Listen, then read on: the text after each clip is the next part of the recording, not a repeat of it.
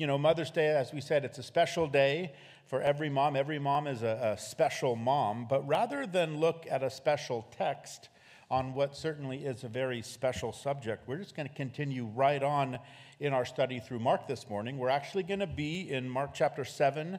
Uh, toward the end there, verses 24 through 30. If you don't have a Bible, uh, we have some that you could use.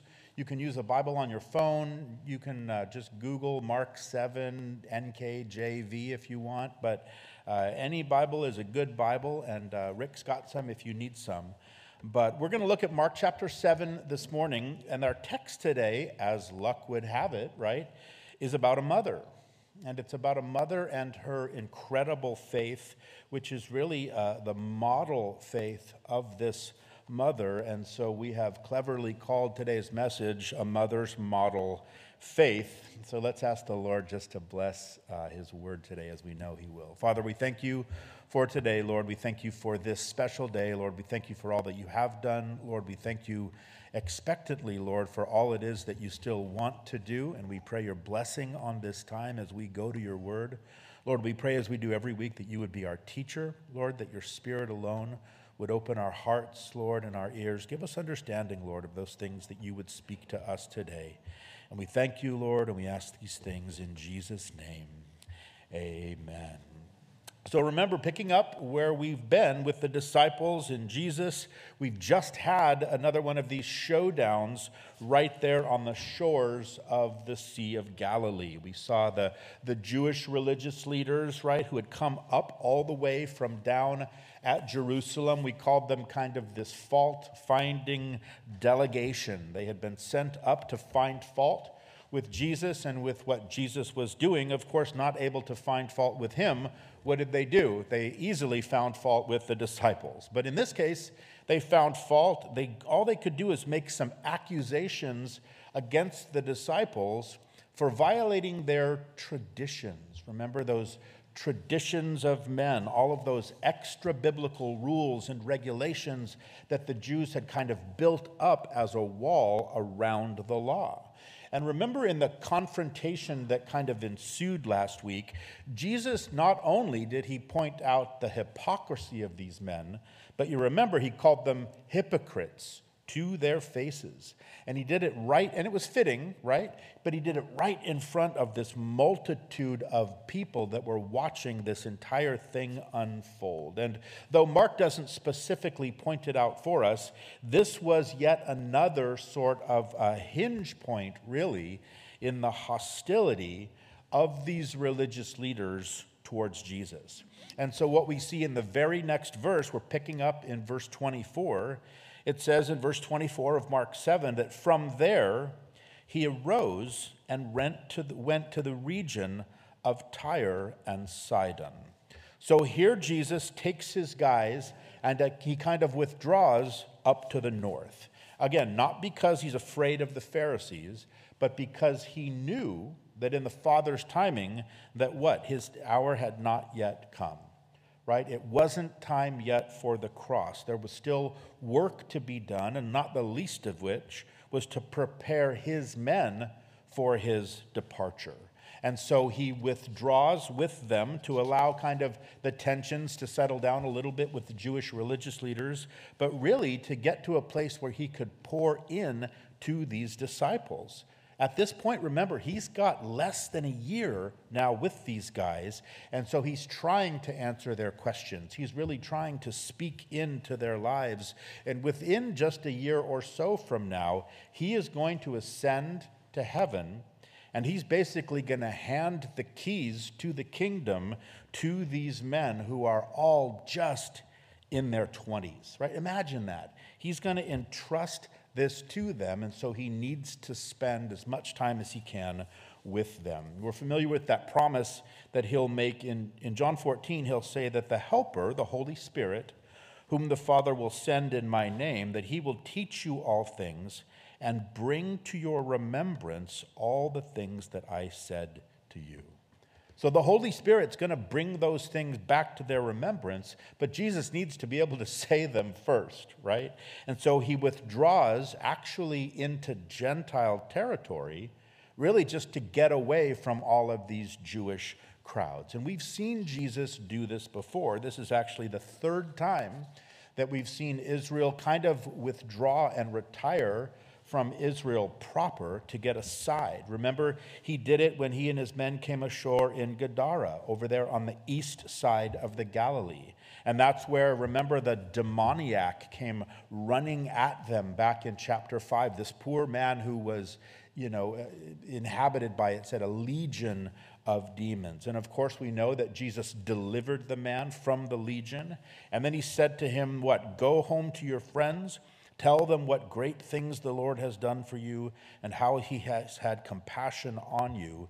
And he departed and began to proclaim in Decapolis all that Jesus had done for him, and all marveled. And we said at that point, remember, this was over there in Gentile territory, that the Jews had settled there on the east side of the Sea of Galilee, but they had become overrun by Gentile peoples, right? Over there in the Decapolis, or these 10 cities that were all very influenced by Greek culture. The second time we found them, retiring from Israel proper was just a few weeks back. It was just before Easter. But remember, he had said to these guys back in the middle of chapter 6, he said to them, Come aside by yourselves to a deserted place and rest a while. And remember that they went over to Bethsaida, just on the eastern side of where the Jordan River comes into the Sea of Galilee, right up there at the north end of the lake, which again really was Gentile territory. But again, the multitudes had followed them over there, and that was the setup, of course, as Jesus miraculously feeds these 5,000 men, plus women and children. So we've seen him do this before, but not like this. Because this third time, that he, he, now he goes up north. This time he goes at least 50 miles north, deep into the area of what we would know as modern day Lebanon. It's this region of Tyre and Sidon, right? So this is a trip deep into Gentile territory. And I think that we're going to see that there's a real reason that we see him do this right at this particular point in his ministry. We know prophetically that Jesus is going to minister to the Gentiles, right? In Isaiah, he quoted Isaiah, but he was speaking of himself. He said, Behold, my servant whom I have chosen, my beloved in whom my soul is well pleased. I will put my spirit upon him. He will declare justice to the Gentiles. And then it said, And in his name, Gentiles will trust. And so here we see, with kind of this increasing rejection of Jesus by the nation of Israel, again, yet another sort of a breaking point in his dealings with Jesus and the religious leaders, right? We just saw it a few verses back with that whole hypocrite deal. But Jesus now steps kind of practically and prophetically way beyond the boundaries of the land of Israel physically kind of making this declaration, I think, to the disciples prophetically that he will ultimately receive the Gentiles. And it's really interesting as we consider our text from last time in this showdown that Jesus just had with the religious leaders. Remember, he, we said that what he had really done there is he really sort of wiped out the distinction between clean and unclean foods. And now, in today's text, Again, he's just ventured deep, deep up there into Gentile territory for a lesson, I think, an object lesson to his guys that he has come ultimately not just to wipe out the distinction between clean and unclean foods, but really to wipe out the difference between clean and unclean people. Because just in the same way that no good Jew would ever sort of soil his lips with forbidden foods, they would also never soil their lives with contact with these unclean, dirty Gentiles. So not only had Jesus just taught them that foods were not unclean, but now he was going to illustrate that by going up here into Gentile territory. And so I think this passage really kind of becomes for us and, and for them really a, a, a beautiful proclamation, kind of a preview of the proclamation of the gospel to the Gentile world. And so I think this is all kind of wrapped up in one reason prophetically that Jesus makes this move here. But I think, as we're going to see in our text, that there's an even greater reason personally why Jesus went where he went. So again, in verse 24, it said, He arose and he went to this region of Tyre and Sidon. It said, And he entered a house and wanted no one to know it, right? He's just trying to get alone with his guys. It says, But he could not be hidden, for a woman whose young daughter had an unclean spirit heard about him, and she came and fell at his feet. And the woman was a Greek, a Syrophoenician, it says, by birth. So I think that one of the main reasons that Jesus journeyed 50 miles north into Gentile territory, it was this Gentile woman.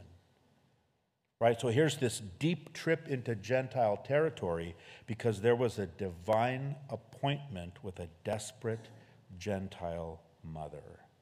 Look back there at verse 24 where it says that he could not be hidden. And then in verse 25, it starts right out with what word? The word for or because, right? It's causative, right? Because. He couldn't be hidden because there was this woman here who needed him. And what I think is interesting, if, if you look in John chapter 8, and this continuing confrontation that he's having with the religious leaders. In this one, it says that they took up stones to throw at him, but Jesus hid himself and went out of the temple, going through the midst of them. It says, and so passed by. And we remember back at the beginning of his ministry, we've talked about it a couple times. Remember, Jesus made that first visit to Nazareth and he preached there in the synagogue, and they were so incensed by what he said. Remember, they grabbed him and they threw him out of the synagogue, and then they took him and dragged him up a cliff, and they were going to throw him off of the cliff. But what does Luke tell us? He says that then passing through the midst of them, he went his way. So again, Jesus simply slips away, right? Kind of like Jason Bourne, right? Or, or Jack Bauer, right? If, if any of you are that old. But so the point is, when there's an angry crowd that wants to kill Jesus, he has no trouble hiding himself. But from this woman, right, this desperate woman, Jesus could simply not be hidden because Jesus never hides from human pain and human suffering. He can't hide himself from that ever. And not only do we see here, not only does he not hide from it, but he crosses borders to get to it. Remember when he crossed into Gadara, what did we say? He crossed over there specifically to set that demoniac man free when he crossed over into that deserted place, right? There was a point to that. It was to feed this huge multitude of 15,000 people. Jesus always crosses borders if there are human needs to be met. He does that, and he has done exactly that in all of our lives. And that's exactly why many of us are here today. Right, there was a point where we thought, you know, that Jesus is just kind of over there hanging out, you know, in the church with the church people, right? Hanging out with the with the religious folks. And yet at some point in each one of our lives, Jesus crossed over and he met us. He met us in our sin and he met us in our need and in our desperation and in our distress. He came over into our world right? And maybe for some of us, it was a world of drugs or of alcohol or uh, immorality and idolatry or self righteousness or pride or a combination of all of those things.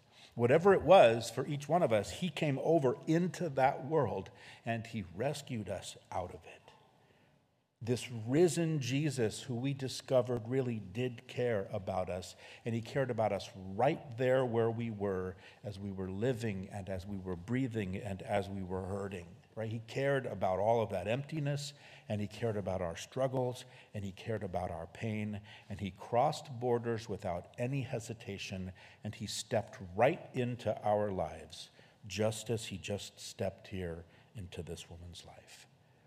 Right? The Bible declares in Hebrews 13 that Jesus Christ is the same yesterday, today, and forever. And I believe he comes into this area where this woman is, and he couldn't be hid because he already knew exactly what he was going to do with her suffering. He knew exactly what he was there to do with her tormented daughter, who Mark tells us was possessed by a demon. Right, this is a young girl, right? The language would tell us she's probably seven, just 10 years old perhaps, and she had been taken over by an evil or an unclean spirit. Now, it's, it's one thing for us to talk about demon possession in a room like this, right? Or, or when we read about it in the Bible, and even to understand it biblically, because it is something that is very real. But it's another thing altogether to be demon possessed. And you just imagine here is this precious child, right? Day and night is under the complete control of darkness. There's an unclean, demonic spirit that is doing to her and in her and through her whatever it is that that spirit decides to do. Now, of course, the most miserable person in that situation is the person who's demon possessed, but a close second is any parent of that child. And so we try to just play, again, no mention of the father, right? Where's he? But we try to put ourselves in the place of that mother as she's watching the devil do to her daughter day in and day out and night in and night out, whatever it does, and she has no power in and of herself to alleviate her child's suffering. Is forced just to watch it happen. And so it has driven this poor woman right to the point of utter desperation until she heard that Jesus was here because she had heard about Jesus. You remember back in chapter 3, remember right as Jesus started doing all of these miracles down in the Galilee, we read something interesting that Mark told us. It said that a great multitude from Galilee followed him, and from Judea and Jerusalem and Idumea and beyond the Jordan, and what's it say? Those from Tyre and Sidon a great multitude, when they heard how many things he was doing, came to him. So Jesus was known even way up there, 50 miles deep into Gentile territory. People were flocking from the region, and then they were returning back to that region with these miraculous reports. And we can only wonder if this woman had desperately wanted to travel down there to him, but she simply couldn't you know, with her daughter in the condition that she was. But here he is now, right here in her area, and she throws herself at his feet because she knew he could help, because her own pagan gods had left her hopeless, just as they always will in each of our lives. You know, as a, as a Syrophoenician, or basically uh, a Phoenician person who was living in what was called then the Roman province of Syria. That's all it is, is a Syro-Phoenician. She would have been an idol worshiper, right? Deeply steeped in the worship, very likely of Ashtaroth, right? This Canaanite moon goddess, right? The goddess of beauty and of sex and of sensuality and pleasure and also of prosperity and of wealth, right? But all of that was of little help here in this desperate situation. And yet I believe that she knew that today was going to be the day of her daughter's deliverance. And so this is what we read in the rest of verse 26 that she was a Greek, a Syrophoenician by birth, and she kept asking him to cast the demon out of her daughter. Now, I think it's interesting the way that Mark writes this here, kind of in his economy with words but he says that she kept asking Jesus. And we've talked about this before, right? That's that Greek tense, the imperfect tense, which indicates that it was a continuous action, right? She's continuing to cry out. She just simply won't stop crying out for him to heal. Now, we, we kind of wonder why, but Matthew actually gives us some insight of exactly why this is the case. First of all, Matthew tells us that when she first cried out, This is what it says in Matthew 15. It says that his disciples came and urged him, saying, Send her away, for she cries out after us. Now, don't you just love these guys?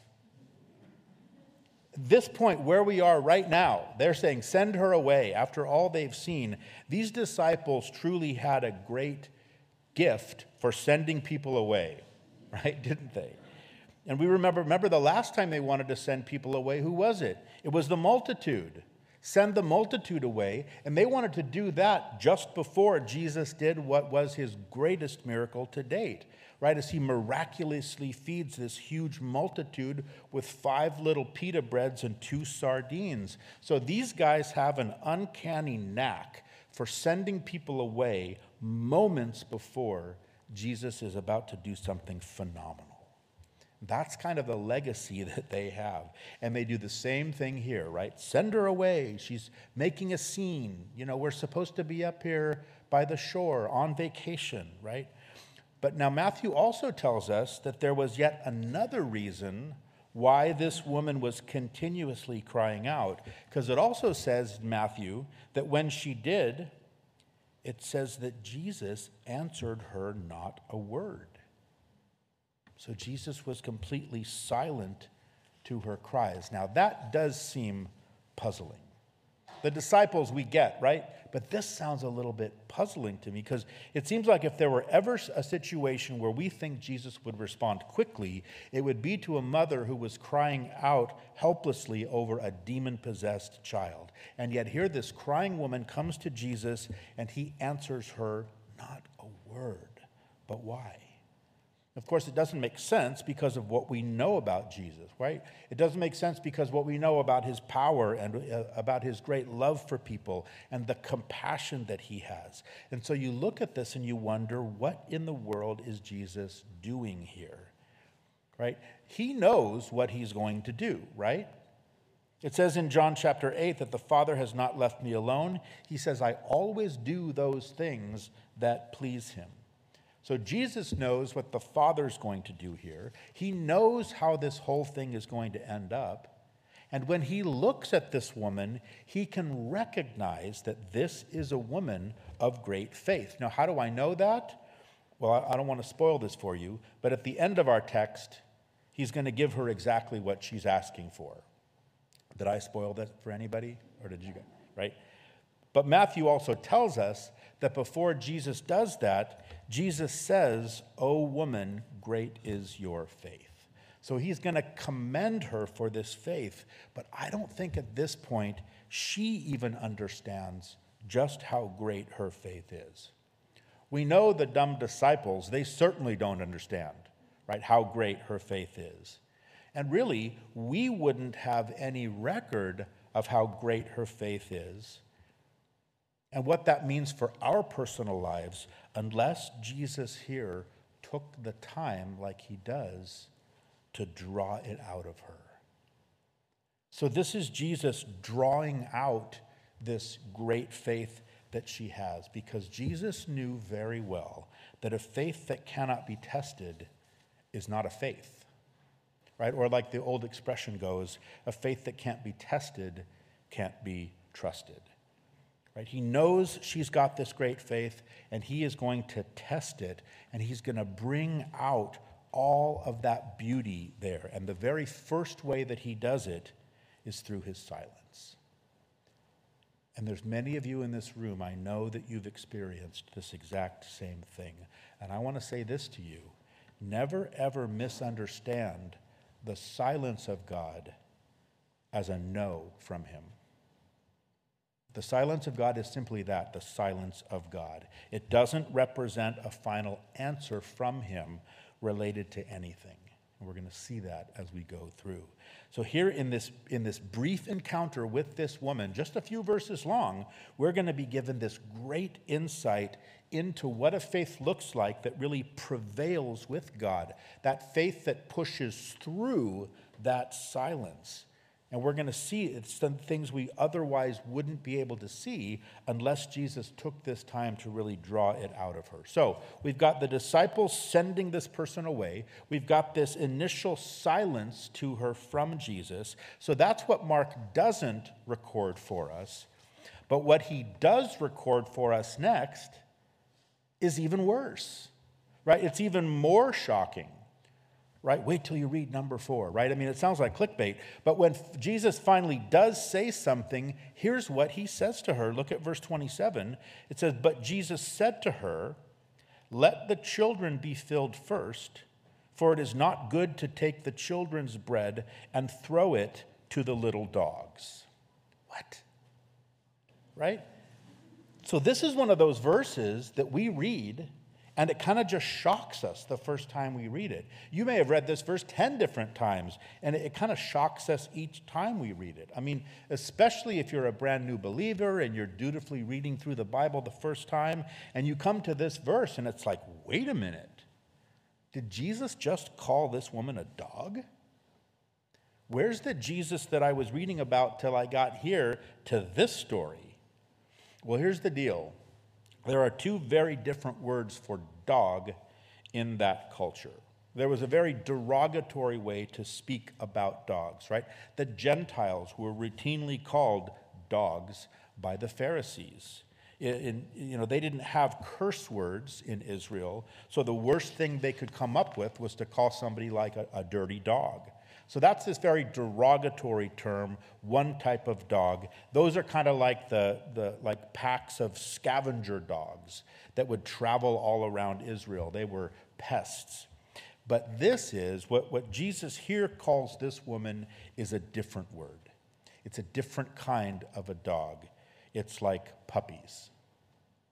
Okay? What he calls her is the cute little house dogs that would be under the table with the kids during a mealtime. And in fact, all Jesus had to do was simply add the word little before the word dogs to make what's called the diminutive construction in the Greek. He was probably speaking Greek with her, right? She probably wasn't speaking Hebrew or Aramaic with him. And one Greek scholar said this he said that in the Greek, diminutives are characteristically affectionate. He says Jesus just took all the sting out of the word. So, what Jesus is not saying is, get out of here, dog woman. Right? That's what he's not saying. What he is saying, and I think that he may have even had a little smile on his face when he said it, right? And that's just some sanctified speculation on my part. But what he's saying more so is, you know, he says, We can't take the kids' food and give it to the puppies. Now, why not? Well, because the food of the good news of the gospel had to first be rejected by Israel before it could be officially offered to the Gentile world. We know that Jesus came into the world to save all of mankind, right? He came to save Jew and he came to save Gentile alike because he loved the Jews and he loved the Gentiles alike. But before he would broaden his ministry out to include the Gentiles, his initial focus was to give the Jews the first opportunity, to recognize him as their promised Messiah, as their Savior, just as the scriptures had foretold. And, and Paul kind of explains this to us a little bit in Romans chapter 1, where he says, I'm not ashamed of the gospel because it's the power of God that brings salvation to everyone who believes. He says, first to the Jew and then to the Gentile. That was God's ordained order. Because understand this the Jews were and still are God's chosen people. God chose them out of the world in order to reveal himself to the world through them. And when they failed in that calling, God still fulfilled his eternal plan in spite of them. And the way he did it was he sent Jesus as a Jew who brought the gospel to the Jews so that ultimately the world was still blessed and God was still revealed through the Jews once they had finally rejected Jesus at the cross. So that then now they have kind of been set aside, if you will. And God's focus has currently shifted now to us as the church, and we're the ones who've been entrusted to then take this message of the gospel out to the world. Now, that may or may not have made any sense from a theological perspective, right? But the point is for us is what does it mean to this poor woman, right? And her suffering daughter, right? Was Jesus just being kind of difficult with this broken-hearted woman or was he kind of just splitting these tiny theological hairs with her? Well, not at all. Again, what he was doing is he's drawing out from her what would be a real, true expression of personal faith in order not just that her daughter would be healed, but that she herself would develop this strong faith in him and come into that place of a right relationship with him. So, what he's doing is he's doing a much deeper work than she even knew, and it went way beyond just her immediate need, although her need was great. Her need to know him personally was greater. And, and so often, too, we can sometimes wonder, you know, is Jesus just kind of being difficult with me? Right? Why isn't he answering my prayers immediately? And why isn't he helping me out presently? And so often, what we find out as we look back is that he was doing something much, much deeper.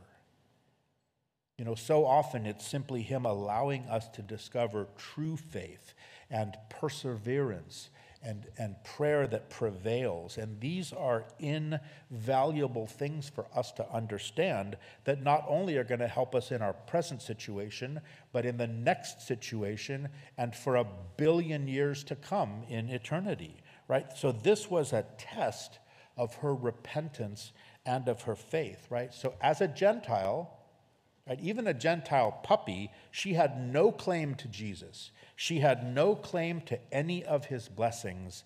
So the real question is how is she going to respond to that fact? Well, look at verse 28, where she says, she says, Who do you think you're calling a dog? How dare you? Oh, wait a minute. That's not right. Sorry. That was the me, my, us translation. What it says in the real Bible, read it with me. It says, And she answered and said to him, Yes, Lord. Yet even the little dogs under the table eat from the children's crumbs. So, this is a move of absolutely magnificent humility and of great faith. She isn't offended for a moment by what Jesus said. She got exactly what it was he was saying, and she even agrees with it. When she says there, Yes, Lord, what she's literally saying is, Truth, Lord, or actually, Amen, Lord. Amen. Amen to that, Jesus. Lord, of course, she's recognizing him as supreme, right? The supreme master of authority. In, in Matthew's account, she actually says, O Lord, son of David. So understand, this Gentile woman saw with the eyes of faith exactly what it was that the Jewish religious leaders refused to see, and that was that he was the Messiah of Israel. And he saw that she saw that. And then what she does is she does something wonderful, as Mark records here for us. So it's not often that you can top something that Jesus has said. And it's not really that she tops him on it, but she does something that's so very clever and so very insightful, and Jesus respects it because it really reveals her great humility. She takes this illustration that he had started with the dinner table and the children and the pet puppies and all of these things, and she just continues right on with it in her reply. And she says, Look, Lord, I'm not asking for a seat at the table. I'm not asking for the food or the miracles or the things that you have set aside for the Jews. All I'm asking for is a crumb. I just want a tiny little bit off of their table, this table that you have prepared for them that they are largely ignoring. I just want a crumb from this lavish feast, anything that could fall off of the table. All I want is the deliverance of my daughter. Now remember, she had heard all the stories, and she knew that what she was asking for was just a crumb compared to the sheer magnitude of people that Jesus was healing and delivering and teaching and blessing in every other way down there in Israel.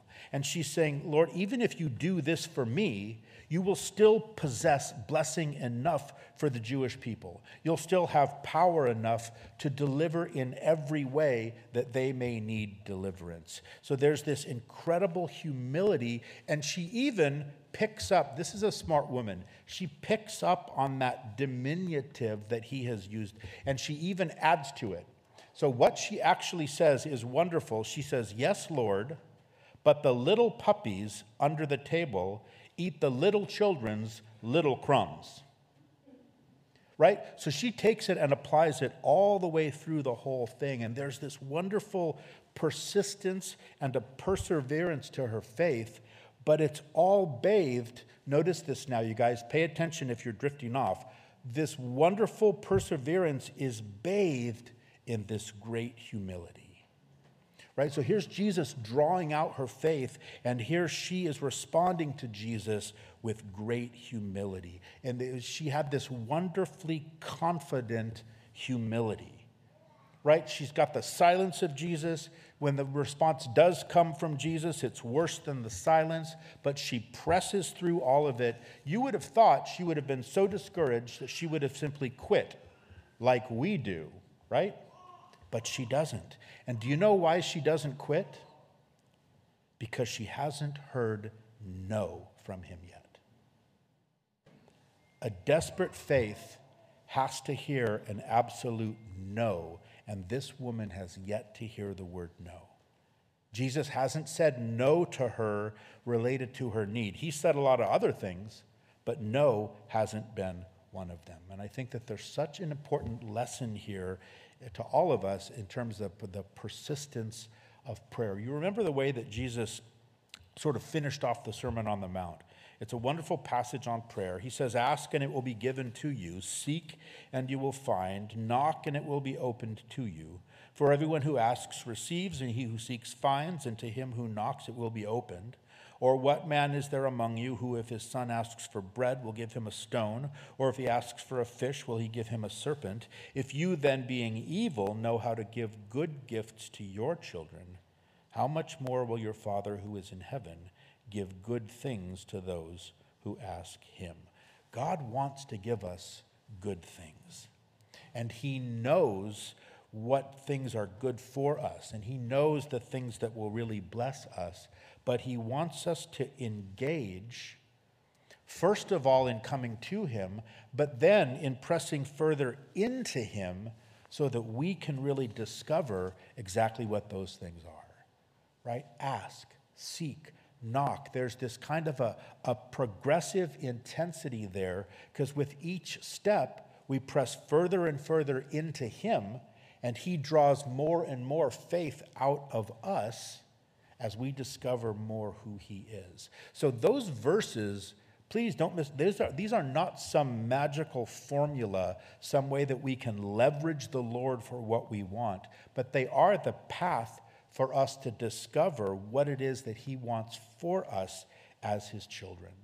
Jesus says we're to have this intensity and a passion and a persistence in the way that we seek him because those things show that what we're seeking is his heart and they show that we share his heart. It shows that we care about the things that he cares about.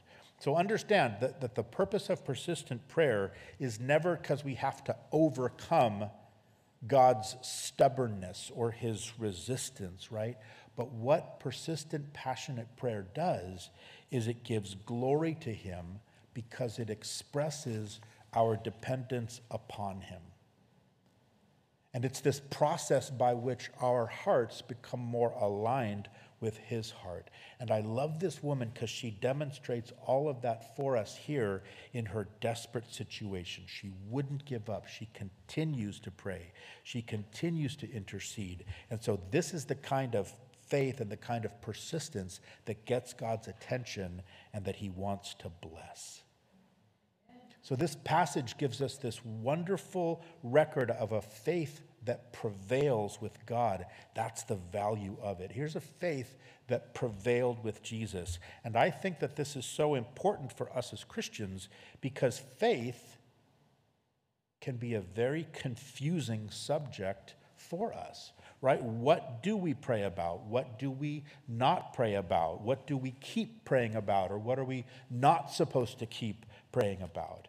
And within the body of Christ, there are so many different voices that talk about faith and that talk about prayer and talk about all these kinds of things, and very often on two different extremes. Right, you've got one section of the body of Christ. They elevate our faith and give it an authority that almost makes us divine.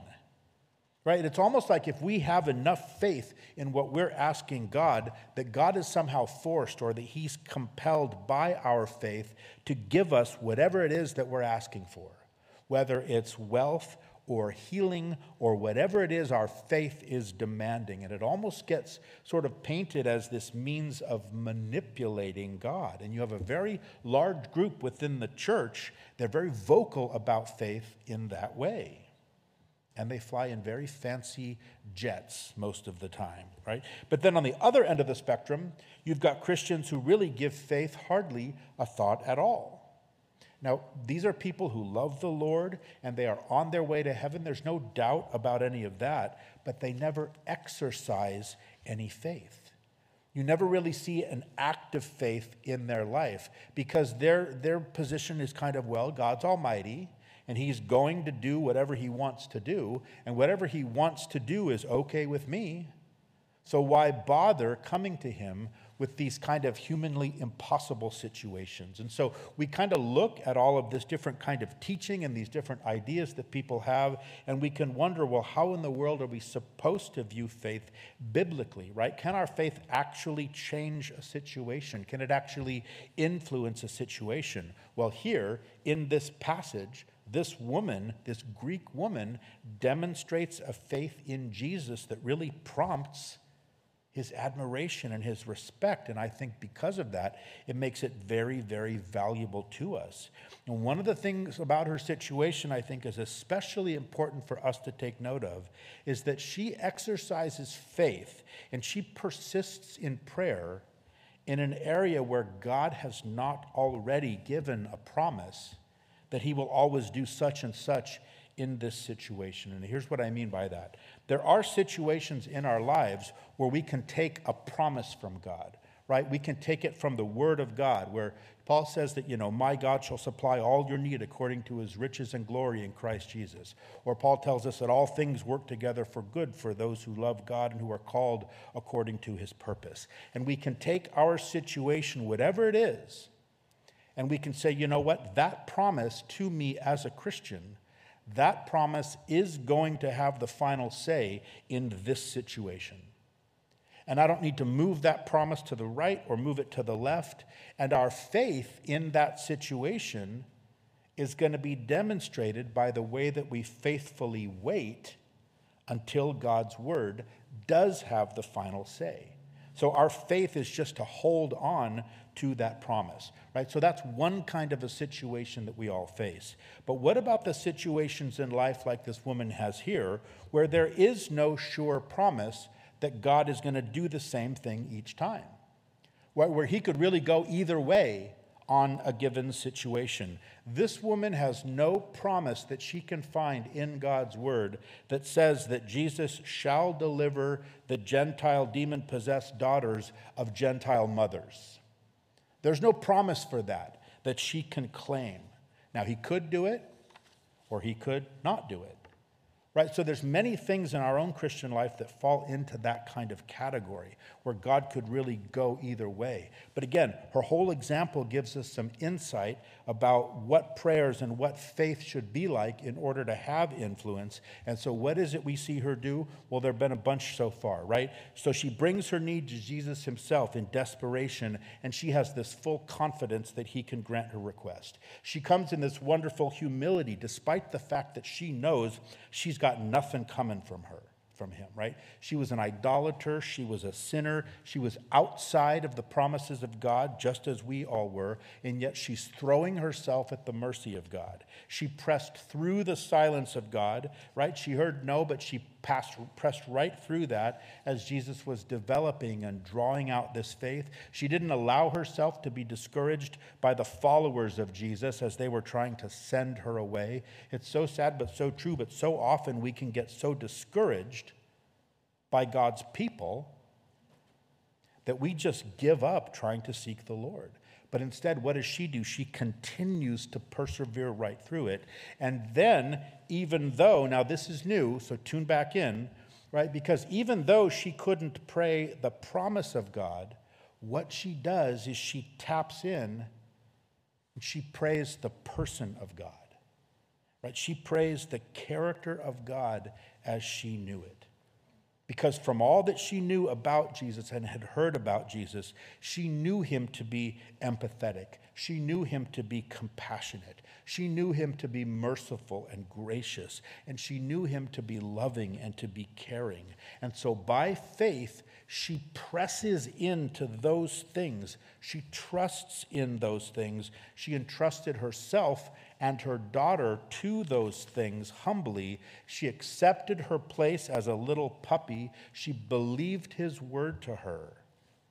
Right? And we need to recognize, I think, just the power of coming to God just as we are in our poverty and in our desperation and in our need and in our humility. And then just allowing Him to show Himself strong on our behalf in whatever way He chooses to do that. Not necessarily the way that we would choose, but really trusting the fact that Jesus loves to pour out His grace on the weak and the helpless. That, I believe, is the power of prevailing prayer. And it was her great humility that really demonstrated her faith she had faith in him that he was going to respond the way that he knew in his wisdom would be the best. And then look what it says in verse 29. It says that then he said to her, For this saying, go your way. The demon has gone out of your daughter. So, all of that, we get to this. This is the kind of a humble faith that prevails with God and the kind of faith that blesses Jesus, right? A model faith is a great faith that's coupled with great humility. He grants her request. Jesus says here, he grants it for this saying, or effectively, because of the way that you have responded in humble faith, he says, Your daughter is delivered. And notice Jesus did this without even moving a muscle. It's actually, interestingly, this is the only miracle recorded by Mark that Jesus performed at a distance, right? Without even giving any kind of a, a, vocal command. And the only other time that we see this in any of the Gospels is Matthew chapter 8, when he healed the Roman centurion's servant. Now, of course, interesting, you Bible students already picked up on this. I know you're a smart group. In both cases, these are Gentiles that Jesus is healing before he goes to the cross. And so the fact that he heals them from a distance is just a reminder of the spiritual distance between the Jews and the Gentiles that still existed at this time. That was just a fun freebie for Mother's Day, right? Isn't the Bible awesome? Okay, the point is, Jesus said, All right, it's done, she's free, and she was. And I love that because what it tells us is that somehow, somewhere in his sovereignty, in his spirit, in his heart, he said to that demon, right, whether that demon was a bedroom away or five miles away or 10 miles away, whatever it was, you know, he could have said this to that demon from down in the Galilee. And yet he came up here because he wanted to work in this woman's life. But he said to that demon, wherever that demon was, Jesus says, Vamoose, right? Get out. And then he says to the woman, The demon has gone out of your daughter.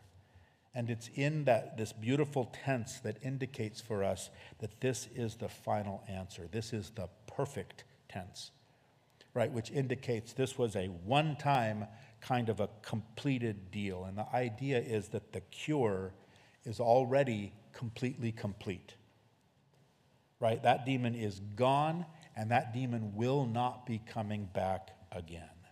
When Jesus says something is done, you can be sure that it's done. It says in verse 30 And when she had come home to her house, she found the demon gone out and her daughter laying on the bed. And what else would we expect, right?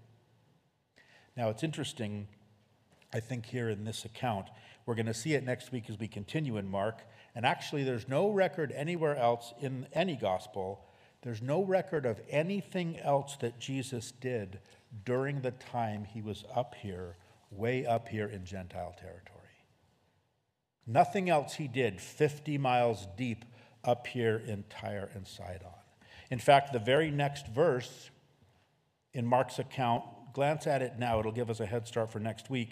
It says, again, departing from the region of Tyre and Sidon, he came through the midst of the region of Decapolis to the Sea of Galilee. And what I love that this tells us about Jesus, because it reinforces for us that his only divine appointment, right, his great practical purpose in going here in the first place was simply to meet the needs of this woman of faith and her afflicted daughter. Because, like we said when we started, Jesus never hides himself from human suffering.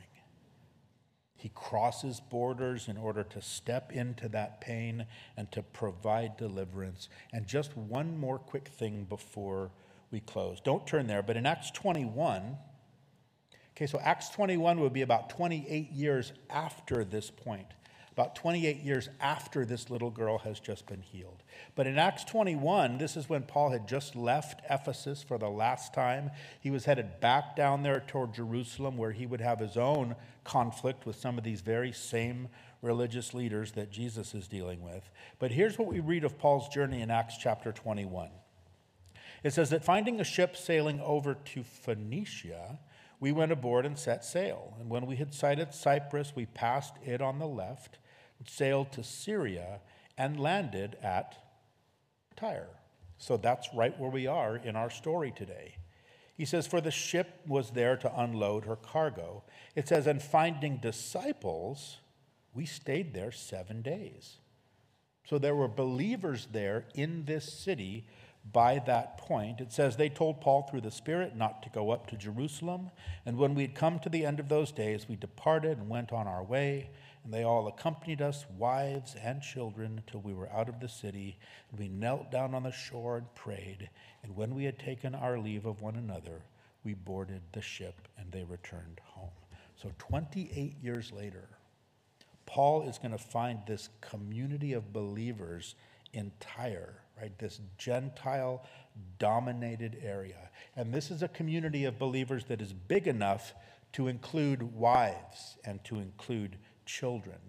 And I'm going to go out on a pretty safe limb this morning, and I'm going to guarantee you that this woman, right, this Syrophoenician woman from Tyre and Sidon, she was right there with her daughter to greet Paul. As he came in with his traveling party, they found all these beautiful disciples. They spent seven days with these people. No doubt they were sharing the stories. And I can only imagine that at some point, Paul must have said as he met this woman, he probably had tears in his eyes, and he said to her, You know what? I've heard about you. You're the one. And she says, Yes, that's me. And she says, And this is my daughter, and these are her children. Right? These are my beautiful grandchildren. And you just imagine that kind of a scene and how it plays out so many years later, right? How gracious God is, and all because of this one woman and her humble faith. This model faith of this one mother. And I know on a day like today that there are some moms here, maybe even some dads, and we, you are struggling because you're not on that side of the story yet right? And there may be some in this room, or, or some of them may even be at home because it's too painful even to come to church on a day like today, but some who have a son or a daughter or a loved one that's out there under the control of the world, and you are tormented and you are tortured, and you've sought the Lord on it, and you just think He's not listening. But you're struggling to, to press through that.